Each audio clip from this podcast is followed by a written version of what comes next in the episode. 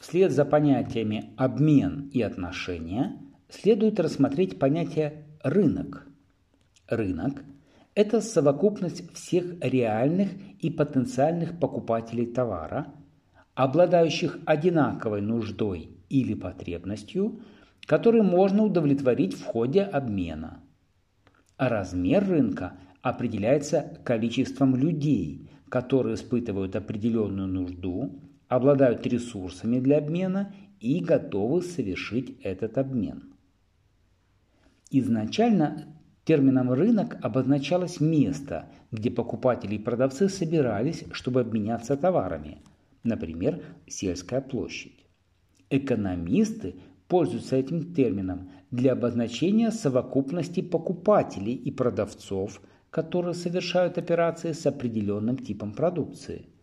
Можно говорить, например, о рынке жилья или рынке зерна. Маркетологи, однако, относят продавцов к сфере производства, и лишь покупателей, как они считают, образуют рынок. Продавцы и покупатели связаны между собой по четырем направлениям. Информирование, товары и услуг, деньги, информация. Продавцы отправляют на рынок товары, услуги и информацию, а взамен получают деньги и информацию. Внутренний цикл указывает на товарно-денежный обмен, а внешний – на обмен информацией. Рынок – это совокупность всех реальных и потенциальных покупателей товара или услуги. В основе современной экономики лежит принцип разделения труда.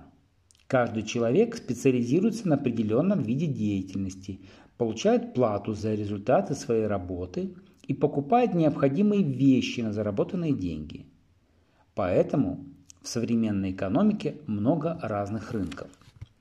Производители выходят на рынки ресурсов, то есть сырья, рабочей силы, денег, закупают там ресурсы – производят с их помощью товары и услуги и продают посредникам, которые перепродают их потребителям. Потребители продают свой труд, за который получают доход, необходимый для покупки товаров и услуг.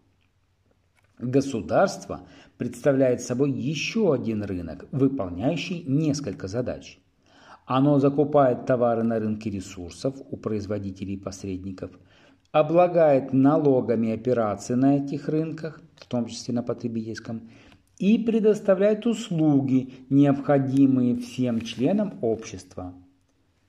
Таким образом, экономика каждой страны и всего мира состоит из разветвленной сети разнообразных и взаимодействующих между собой рынков. В развитых странах рынки не обязательно функционируют на специальных площадках наподобие сельской площади, где встречаются покупатели и продавцы.